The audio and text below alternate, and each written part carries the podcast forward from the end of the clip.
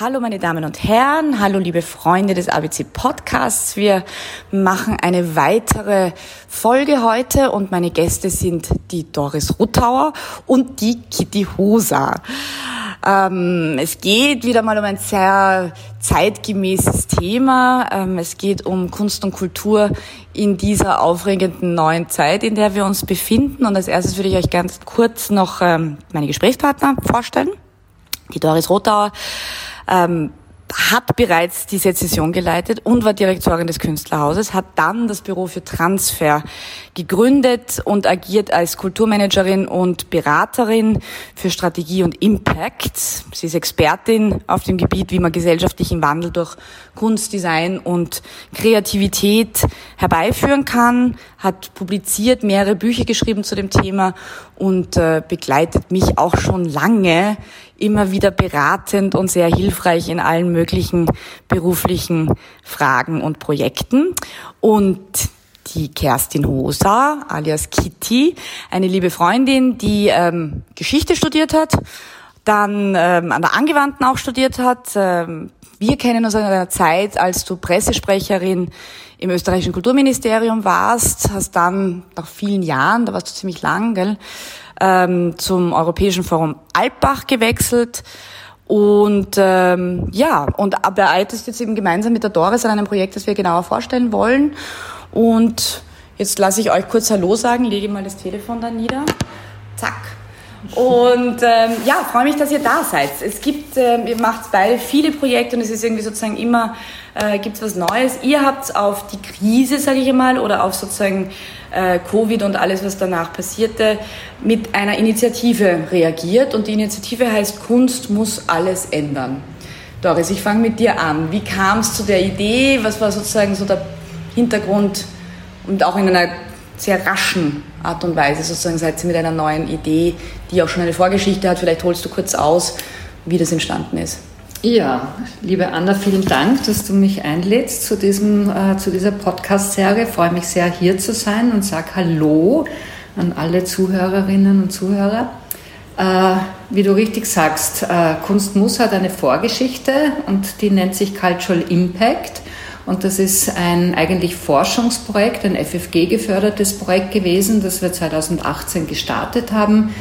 Die Kerstin und ich und die Tina Troffer, wo es um die Frage gegangen ist, welche gesellschaftliche Wirkung entfalten Kunstinstitutionen und kann man diese Wirkung äh, planen, managen, evaluieren. Der Grundgedanke war, ich hatte zu dem Zeitpunkt gerade eine Ausbildung zur Sozialunternehmerin äh, bei Ashoka, das Visionary Program, abgeschlossen und diese Zugänge im Sozialunternehmerischen, dass man die Frage der Wirkung vor den ähm, äh, eigentlich über alles stellt, auch über den Gewinn. Man ist nicht rein gewinnorientiert, sondern man will mit seinen unternehmerischen Aktivitäten ein soziales Problem lösen hat mich total fasziniert. Äh, da gibt es recht viele Methoden und Zugänge, wie da gearbeitet wird, zum Beispiel Theory of Change, was ist eine Wirkungskette, wie kann man das evaluieren. Und da war einfach die Idee, das auch für den Kunst- und Kulturbereich umzulegen. Darf ich kurz zwischenfragen, Ashoka, magst du ganz kurz umreißen, Spielt das eine wichtige Rolle, was das ist nochmal? Oder ist ja, Ashoka ist eine bereits vor 30 oder noch länger Jahren in Amerika gegründete inzwischen weltweit tätige Organisation, die die sogenannten, die auch den Begriff der Changemaker geprägt haben. Wer sind die Menschen, die unsere Welt zum Positiven verändern? Ähm, diese Changemaker werden zu Fellows ernannt, äh, identifiziert von Ashoka, ernannt und mit äh, Geld, mit Wissen, mit Coaching ausgestattet, um ihre um mehr, noch mehr Wirkung zu entfalten, um gesellschaftlichen Wandel voranzutreiben. Und Ashoka Österreich ist ähm, eben auch sehr aktiv, hat ein tolles Netzwerk und auch diese Ausbildung ähm, gestartet. Ja, das war das Cultural Impact Projekt, äh, wo wir neben vielen äh, Befragungen, Interviews, auch Workshops, die wir gemeinsam gemacht haben, äh, auch einen Blog gemacht haben, den die Kerstin maßgeblich betreut hat, wo wir regelmäßig über Best-Practice-Beispiele berichtet haben, Interviews gemacht haben, auch inhaltlichen Background aufgearbeitet haben. Darf ich kurz einhaken? Genau, Kerstin, magst du vielleicht kurz einhaken, sozusagen, wo, also welche Institutionen für euch da besonders relevant waren? Es ging um Museen, Ausstellungshäuser. War das querbeet oder was war da so? Äh, ähm, sehr, sehr gerne. Hallo, hallo, auch von meiner Seite an die Zuhörerinnen. Wir sitzen hier bei der ANA Berlin in dem schönsten Büro Wiens. Überall ist es grün, schöne Pflanzen. Ähm, ja, um deine Frage zu beantworten, ob es querbeet war, auf was wir uns konzentriert haben, vielleicht ganz kurz, ja, wir haben uns konzentriert äh, in erster Linie auf äh, den institutionellen Bereich, auf Museen in ganz Österreich. Äh, und da die Doris ein Standbein auch in den USA, in New York hat, hatten wir das Glück, da auch den Input aus Übersee einfließen lassen zu können. Ähm, zur Vorgeschichte vielleicht auch noch ergänzt. Ähm, die Doris und ich, wir haben ja mit diesen Workshops, mit einer Plattform, einer nicht institutionalisierten Plattform, mit dem Austausch zwischen kreativen, kulturschaffenden Künstlerinnen, Architekten, aber auch der Politik, äh, Ökonomen, Sozialwissenschaftlern ja schon viel früher begonnen. Ja. Das war der Start 2016, 17, bitte korrigier mich. Mhm, ja. Ich glaube, es war so um den Dreh herum und haben dann in ganz Österreich äh, Workshops veranstaltet. Und ich glaube, das war ein bisschen so die Initialzündung zu sagen, da gibt es eine Lücke, da fehlt was. Das Feedback damals war auch, Kunst muss raus aus ihrer Bubble. Ähm, es muss zu einer stärkeren Vernetzung kommen unter den jeweiligen Playern, aber nicht nur in der Kunstszene, sondern darüber hinaus. Und das fand ich total, total schön und sehr befruchtend. Und so, so ist es dann auch irgendwo zu Cultural Impact gekommen, würde ich mal mhm. sagen. Ja. Mhm, mhm. Also sozusagen diese genreübergreifende, das sozusagen Kreativität sozusagen die durch äh, eben, man sozusagen quasi Architektur, Design, Kunst, Politik etc., dass sich das alles näher ist. Mhm. Okay, und dann? Ja, und auch dieser Wunsch eben von den Kunstschaffenden selber, eben damals bei diesen äh, vielen Workshops, die wir gemacht haben unter dem Titel Open Space, äh, war ja eindeutig ein roter Faden, dass man eben aus der Bubble raus will. Die Kerstin hat schon gesagt, was aber auch heißt, welche Relevanz hat Kunst und Kultur, welche gesellschaftliche Relevanz, wie wichtig ist es für, äh, für das Leben der Menschen, wie sehr hilft es uns bei unserer gesellschaftlichen Weiterentwicklung. Und ich würde mal sagen, das ist natürlich die Säule der menschlichen äh, Weiterentwicklung. Aber es hat viele Entwicklungen gegeben, die das vielleicht, äh, wo das nicht mehr so im Vordergrund steht. Aber anschließend, ja. Ganz kurz eine Zwischenfrage stellen, weil es jetzt irgendwie auf der Hand liegt, aber ist sozusagen quasi diese Blaupause mit Covid, Lockdown, Hilfsmaßnahmen von staatlicher Seite und was jetzt da für mich so raushörbar, auch jetzt im Gespräch, aber sozusagen äh, dieses doch relative Unwissen hatte man teilweise das Gefühl sozusagen, wie Kultur überhaupt funktioniert, also nämlich selbst auf institutioneller Ebene was quasi dann wiederum die Töpfe des Staates anbelangt. Also das fand ich manchmal eigentlich, oder? War das nicht auch eine Beobachtung, die ihr hattet, dass man fand, wie kann das sein, dass man so wenig Idee hat davon, wie ein Theater funktioniert oder was eigentlich sozusagen bildende Künstler tatsächlich, also ich war dann eher fasziniert, dass man dann wirklich, also offensichtlich nur von ganz oben immer drauf schaut und ähm, von der Praxis doch relativ weit entfernt ist. Aber vielleicht war das jetzt auch nur also meine Beobachtung wäre das so nicht gewesen, ganz im Gegenteil. Also ich hatte schon den Eindruck in den vielen Gesprächen, äh, und, und ich meine, das sieht man ja auch, wenn man in die Institutionen reingeht, dass dort wirklich Expertinnen und Experten am Arbeiten sind, die handwerklich sehr viel von ihrem Fach wissen.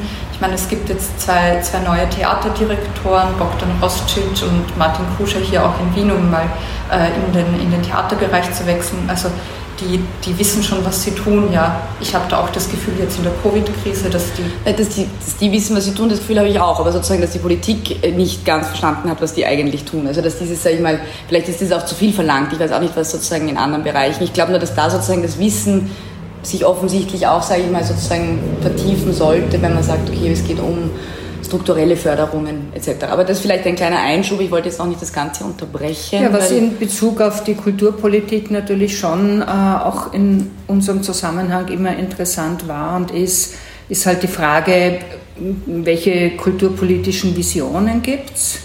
Äh, woran misst Kulturpolitik den Erfolg von Kunstinstitutionen?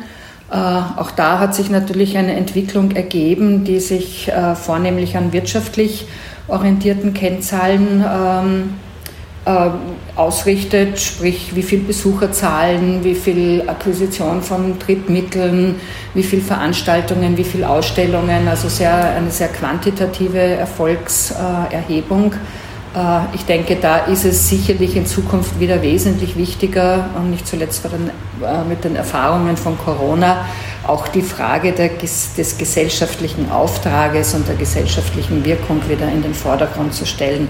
Also natürlich ist die Auseinandersetzung mit der Haltung der Kulturpolitik ähm, äh, auch ein Teil unserer Arbeit immer gewesen.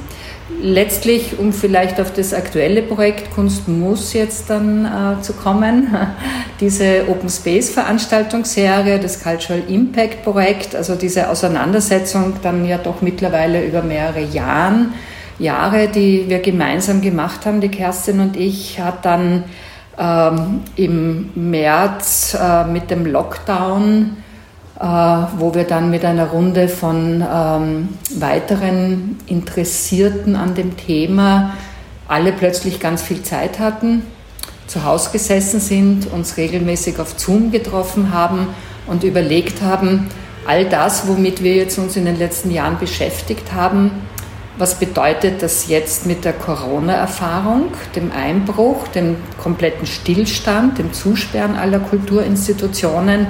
Und was wird das in Zukunft heißen? Was passiert, wenn die Institutionen wieder aufsperren können? Äh, wird dann alles wieder so wie vorher weitergehen? Wird es eine Veränderung geben? Was bedeutet das?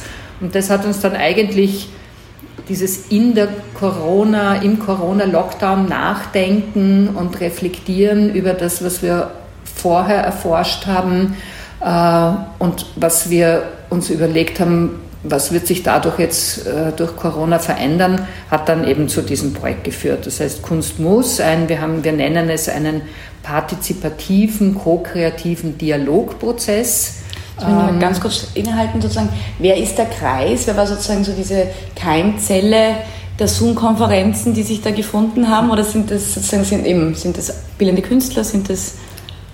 Ähm, nein, eigentlich nicht.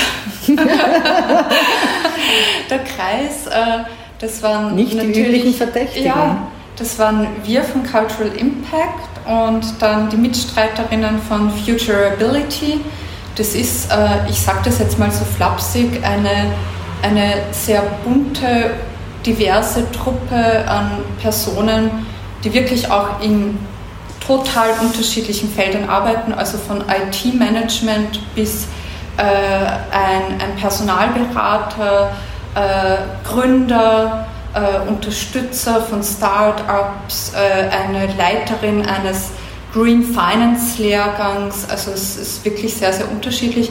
Ähm, die Doris ähm, ist auch in Futurability, es ist eine Genossenschaft. Ähm, und, und du hast dort das Thema der Kunst und Kultur forciert, mhm. eingebracht in dieser Gruppe. Und so ist es dann im, im Corona-Austausch während des Lockdowns entstanden, hat Formen angenommen. es war dann relativ rasch klar, dass man auch in den digitalen Raum gehen wird, dass man eine Plattform zur Verfügung stellen wird, um einfach äh, auch die Zielgruppe viel breiter zu denken. Also nicht nur Künstlerinnen, Journalisten, ich sage jetzt mal die klassischen Stakeholder anzusprechen, um in dem Beratersprech zu bleiben, äh, sondern eben auch Kunst- und Kulturinteressierte Besucherinnen von Museen, äh, Leute, die vielleicht auf Umwege oder über Umwege auf die Website gestoßen sind. Also das Ziel der Plattform ist schon, eine breite Öffentlichkeit anzusprechen. Genau, und der Dialog, den wir da anregen und führen äh, über die Plattform, findet einerseits über Social Media statt, Facebook und Instagram, wo wir provokante Fragen stellen, wo wir äh, Geschichten erzählen und sehr viele Kommentare bekommen eine Website, auf der auch noch einmal unser Anliegen erklärt ist, äh, wo man sich registrieren kann für verschiedene Formen des Mitwirkens. Das sind Interviews. Wir haben bis dato äh, knapp 30 Interviews geführt. Wir haben Videobotschaften gefilmt. Äh, wir beginnen mit Workshops. Wir haben einen Workshop schon im August gehabt und weitere folgen jetzt dann im Herbst. Und äh, die Ergebnisse all dessen wollen Was wir macht dann. Sie in den Workshops so oder ist es sozusagen äh, eben sozusagen, jetzt erzählt ihr gleich noch ein bisschen mehr vielleicht, was man die Leute fragt. Ich habe oft so den Eindruck, wenn man äh, auch Journalisten etc. fragt sozusagen, wie, wie, wie, spürst du die Veränderung oder was, wie manifestiert sich das für dich und wird sich das ändern, wird sich dein Magazin ändern, ändert sich die Plattform, kommt oft so ein, wir wissen es einfach über, wir haben noch keinen Überblick, was vielleicht viel zu real schon gedacht ist und ihr, glaube ich, sozusagen einen, doch ein bisschen einen weiteren, visionäreren Ansatz verfolgt und jetzt nicht den, wie spielt sich das unmittelbar für mein Unternehmen ab, aber... Also wir haben dem ganzen Prozess drei Kernfragen vorangestellt, die auf einer sehr breiten, würde ich mal sagen, Metaebene sind und die, wo jeder etwas dazu sagen kann. Das ist die Frage, ähm, welche Gesellschaft wünschen wir uns in Zukunft? Und ich denke, vielen ist durch Corona äh, bewusst geworden,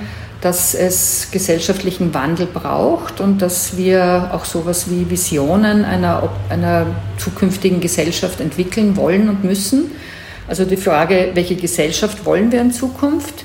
Die Frage, welche Rolle soll Kunst und Kultur in dieser Gesellschaft spielen? Äh, das ist ja das Kernthema, mit, wir, äh, mit dem wir uns seit Jahren beschäftigen. Und die dritte Frage, was heißt das für Kunstinstitutionen? Muss sich in den Institutionen auch etwas äh, verändern, damit diese Rolle von Kunst und Kultur in dieser neuen Gesellschaft auch wirklich voll zum Tragen kommen kann? Und das sind Fragen, auf die uns jeder antworten kann. Äh, und dann gibt es natürlich viele sogenannte Experteninterviews, die wir führen. Wir haben hier einerseits ähm, uns konzentriert auf Führungskräfte im Kulturbereich äh, und haben momentan vor allem Museumsdirektorinnen und Direktoren befragt. Das ist dann natürlich schon viel spezifischer als diese drei allgemeinen Fragen. Das sind Fragen wie, ähm, vor welchen Herausforderungen steht Ihr Haus ganz konkret? Wie wird sich das langfristig auswirken? Äh, gibt es äh, Veränderungen inhaltlicher Natur, strategischer Natur, in der Struktur ganz generell? Äh, was bedeutet das für die Museumsarbeit? Was bedeutet das für ähm, eben zum Beispiel auch die Frage, wie misst man Erfolg in Zukunft? Die Besucher, äh, Besucherstruktur verändert sich massiv. Äh, es haben uns alle gesagt, dass äh, die Kulturtouristen noch lange wegbleiben werden. Für manche Häuser ist das eine massive ähm, Veränderung und ein Einschnitt, für andere weniger. Aber allen ist bewusst, dass es sich auf ähm, lokale Besucherschichten, auch spezielle Communities, die bisher weniger äh, in Ausstellungshäuser und Institutionen gegangen sind, in Zukunft fokussieren werden müssen. Das zieht einen ganzen Rattenschwanz nach sich an, an, an Dingen, von inhaltlichen Überlegungen bis hin zu der Frage, wo kommen in Zukunft die Einnahmen her, wenn, wenn sie über die Breite nicht mehr kommen, Blockbuster-Ausstellungen, die auch aus finanziellen Gründen und auch aus Gründen der Nachhaltigkeit gar nicht mehr gewollt werden. Transporte um die quer durch um die ganze Welt. Äh, jeder sagt, es braucht wieder einen Fokus auf die eigentlichen Kernkompetenzen, auf den eigentlichen gesellschaftlichen Auftrag oder auf die Sammlung im Fall von Museen. Also das sind dann so spezielle Fragen, die wir in den Interviews versuchen zu erheben, um zu sehen, wo ist Veränderungsnotwendigkeit, ähm, wo ist das Bewusstsein da und dann in einem nächsten Schritt gemeinsam mit allen zu erarbeiten, was gäbe es für Lösungsansätze, was, äh, kann, wie, wie kann man diesen Wandel, diesen Transformationsprozess, in dem wir uns ja alle in irgendeiner Form befinden, wie kann man diesen Wandel unterstützen? Jetzt darf ich kurz noch aus dem Jahr eine methodische Frage, also sozusagen dieses Mittel der Interviews, das ihr sozusagen auch schon im Cultural Impact irgendwie angewandt habt, ist es ähm, wie, wie geht sie da weiter vor? Sozusagen, es ist einerseits sozusagen relativ vielschichtig, sozusagen diese Interviews und diese Gespräche führen. Sind dann immer wieder sozusagen Antworten, die immer wiederkehrend sind. Also sozusagen die, dieser Schritt dieses Evaluierens, also sozusagen, und dann quasi ist das ein Teil, den man dann auch nochmal, also es kommt jetzt eher aus der Zeit, also das Cultural Impact würde ich sagen, sozusagen, dass man das dann nochmal mit Zahlen versucht zu untermauern oder weil ich sage immer sozusagen, ich weiß nicht, in Interviews oft so, oder wenn man mich jetzt fragt, irgendwie sozusagen, braucht Kunst und Kultur no nah? Äh, wir brauchen eine neue Gesellschaft no nah. Was ist der Preis? Also es ist so, das ist nicht so, trotzdem ist ja immer das Interview eine Methode sozusagen, wo man schon der Sache auf den Zahn fühlt, sage ich einmal. Ist das... Mm, ich ich denke, so wie die, wie die Doris das vorhin schon umrissen hat, gibt es sicher Interviews, die konkreter sind und andere, die vielleicht weniger konkret sind, die abstrakter sind, die mehr eine Vision formulieren, die aber für mich dann äh, auch extrem aufschlussreich und sehr spannend waren. Also ich hatte ein Interview äh, mit einem Journalisten, der überhaupt die Rolle von Museen in Frage gestellt hat, der gemeint hat, gut, ich meine, brauchen wir Museen auf die Art und Weise, wie wir sie heute haben? Bräuchten wir nicht eher Museen, die Erholungsorte für uns sind, wo wir reingehen und vom Alltag, vom Corona-Desaster, von den vielen Problemen einfach mal für eine Stunde losgelöst äh, existieren können. Ja. Mhm. Äh, das sind dann so ganz, ganz grundsätzliche Debatten, auf die man sich einlassen kann und das mache ich auch ganz gerne. Und äh, dann gibt es wieder die Interviews, die, die sehr faktenorientiert sind äh, und die sehr auf Ergebnissen, sehr ergebnisorientiert sind.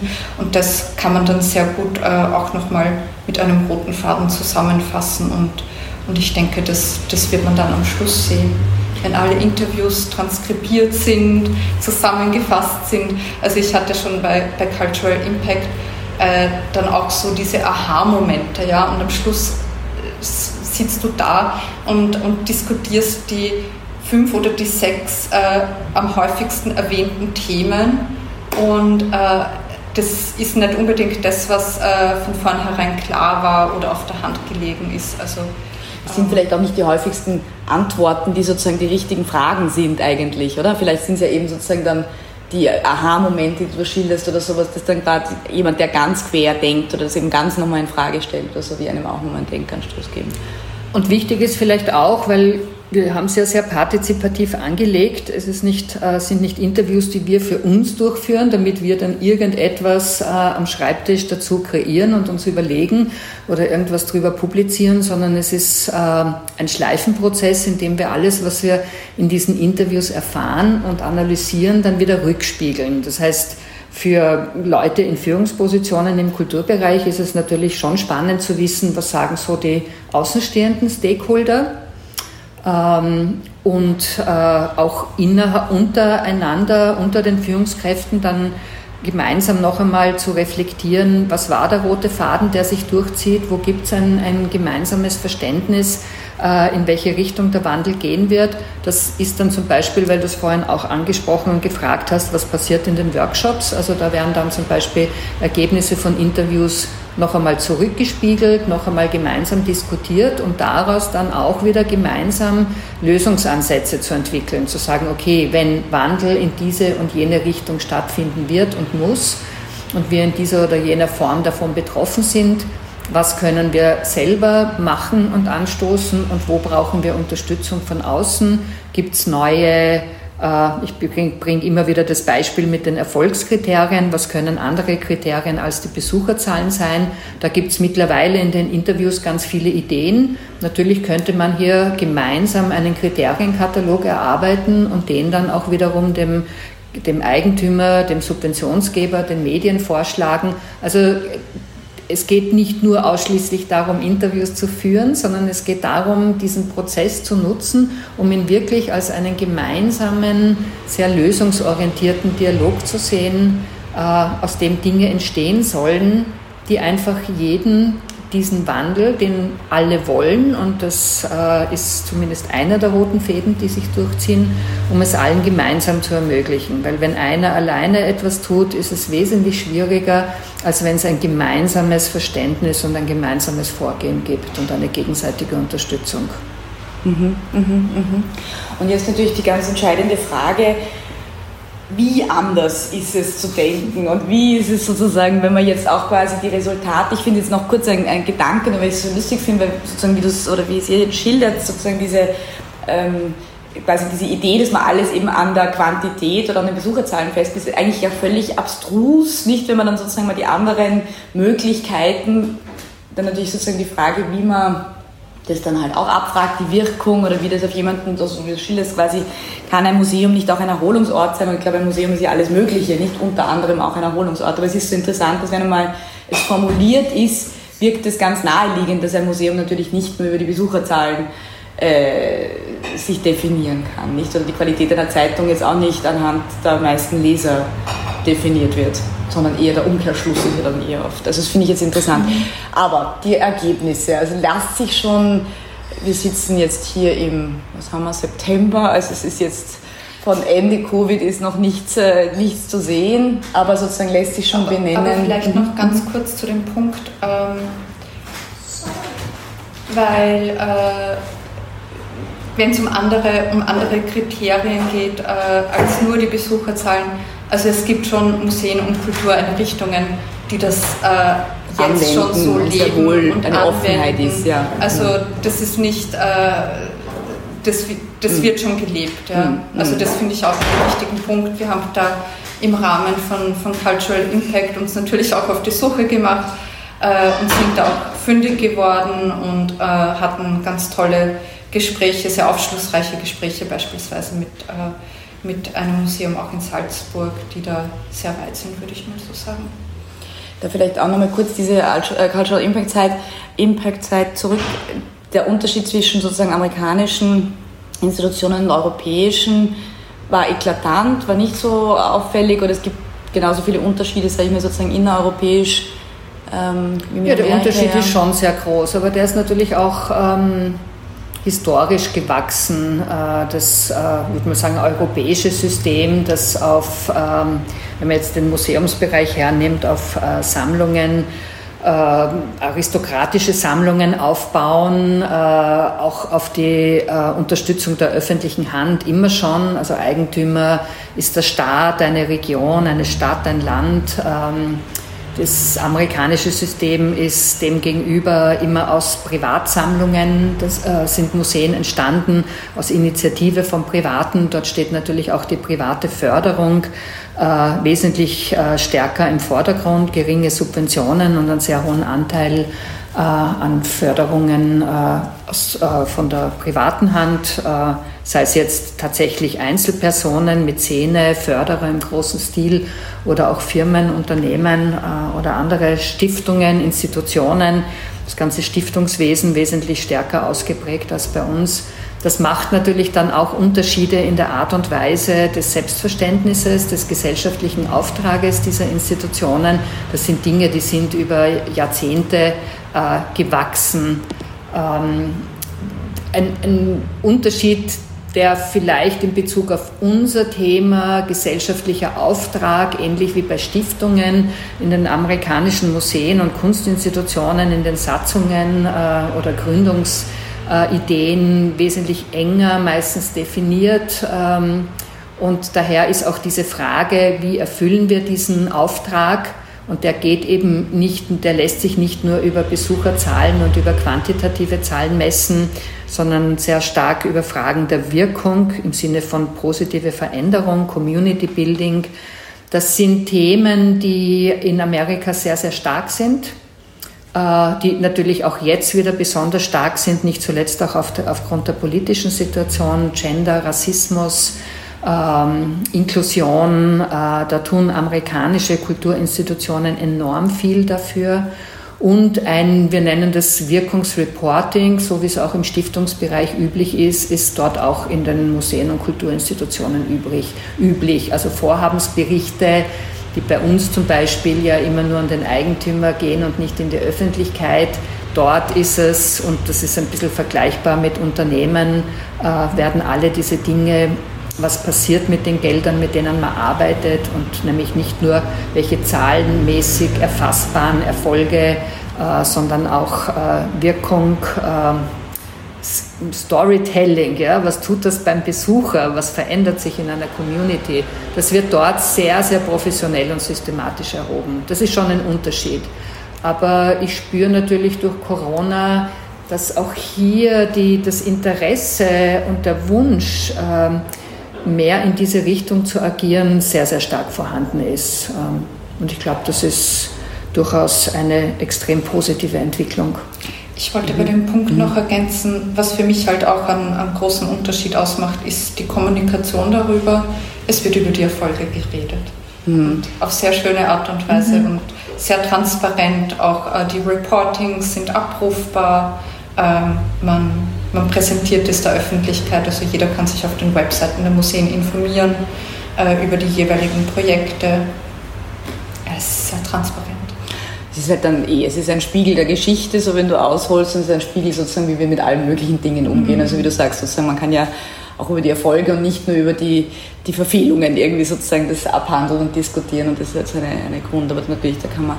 Also das heißt, Doris, wenn du zum Beispiel sagst, sozusagen, es gibt also ein Bedürfnis oder ist das eben eine der Dinge, die ihr jetzt beobachtet, dass also diese, sag ich mal, diese Wirkungskraft, dass man das eben auch tatsächlich, also sag ich mal, jetzt das kann ich sagen, eine amerikanische Art und Weise überträgt, aber dass das ein, etwas ist, was sowohl, sage ich mal, den Kunst- oder Kulturproduzenten auch wie so sozusagen den, den, den Geldgebern noch mehr ein Anliegen ist oder dass man das Gefühl eben hat, es ist notwendig, quasi das auch zu formulieren? Ich glaube, wir haben durch Corona gelernt, äh, wir haben alle gelernt, wie wichtig Kunst und Kultur ist. Ohne Kunst äh, gibt es keine Weiterentwicklung, weder auf der persönlichen Ebene noch auf der Ebene von Communities oder eben gesamtgesellschaftlich. Und ich glaube, das ist uns bewusst geworden und alle, die hier entweder in einer Institution äh, als Entscheider tätig sind oder als Stakeholder einen großen Einfluss darauf haben oder auch ein Interesse, äh, denen geht's, es geht uns allen darum, äh, nicht zu sagen, äh, was wurde schlecht gemacht oder falsch gemacht oder sind Entwicklungen in die falsche Richtung gegangen oder wäre ein anderes System besser. darum geht es gar nicht, sondern es geht einfach nur darum, diesen eigentlichen, diese gesellschaftliche Rolle, diese enorme Bedeutung und Relevanz, die Kunst und Kultur hat, zu stärken. Und ich glaube, in dem sind sich alle einig. Das ist ein Wunsch, dem, äh, dem sich niemand verschließen würde. Und jetzt geht es nur darum, wie können wir wieder ein bisschen stärker dorthin kommen? Wie können wir wieder mehr auf den gesellschaftlichen Auftrag, den wir haben, schauen? Und da hat jede Institution einen anderen Auftrag und einen anderen Schwerpunkt. Wieder mehr Fokus auf diese Dinge geben, wieder mehr in die, manche haben das in den Interviews bezeichnet als wieder mehr in die Tiefe gehen, äh, wieder mehr sich mit seinen eigentlichen Kernthemen, Kernkompetenzen, Sammlungen auseinandersetzen, sie in einen zeitgenössischen Kontext zu stellen, den Menschen Denkräume zu geben, den Menschen Räume für Austausch, für Reflexion zu geben, anzuregen, nachzudenken, aber auch Orientierung zu geben. Das sind alles äh, unglaublich positive Entwicklungen. Ähm, und ich glaube, die kann man durchaus auch ähm, methodisch äh, unterstützen, auch im Bereich des sogenannten Kulturmanagements. Ja, da glaube ich auch, sind ganz neue Formen äh, oder Zugänge, Auffassungen eines Kulturmanagements in Zukunft möglich. Das ist ein bisschen ähnlich wie in der Wirtschaft. Äh, klassische Managementstrategien, die veraltet sind, die man sukzessive hinter sich lässt. Und, und auch das Thema Wirkung, Impact-Orientierung ist in der Wirtschaft eine große Frage. Das Thema Nachhaltigkeit natürlich. Auch die 17 SDGs, die Sustainable Development Goals, könnten zum Beispiel ein, ein Rahmen zur inhaltlichen äh, und Wirkungsarbeit in Kulturinstitutionen dienen. Es gibt ganz viele Möglichkeiten, es gibt ganz viele Chancen die sich auftun, die gesehen werden, an denen man gemeinsam äh, arbeiten kann. Und wenn es was Positives an Corona gibt, äh, dann das, dass es das ermöglicht hat, das Denken aufzubrechen und wegzugehen aus dem Hamsterrad. Mhm. Äh, und vor allem auch ähm, wieder die langfristige Entwicklung zuzulassen, das, was wir jetzt sehr oft auch in den Zeitungen lesen, äh, über Resilienz, ja, äh, nachhaltige Businessmodelle in der Wirtschaft ja, beispielsweise, dass man sich da einfach jetzt auch die Zeit nimmt und äh, den Raum nimmt, wirklich in die, in die Mission der einzelnen, äh, Einrichtungen zu gehen, sich zu fragen, wo kann ich am Schräubchen drehen und wie werde ich in Zukunft resilienter, wie kann ich mich auf eine Krise, die wieder kommen wird, bestmöglich vorbereiten, welche Handlungsspielräume habe ich.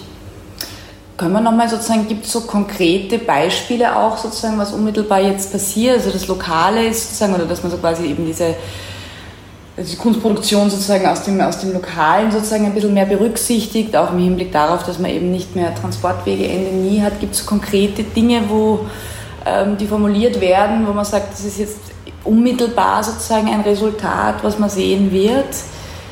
Sind das, ja. Na, was man jetzt schon sieht, äh, ist ist einfach auch der Weg äh, in, in den digitalen Raum, der verstärkt eingeschlagen wurde. Ähm, ob, ob es da zu einer großartigen Transformation kommt, das, das wird die Zeit uns weisen. Ja, das sieht man noch nicht.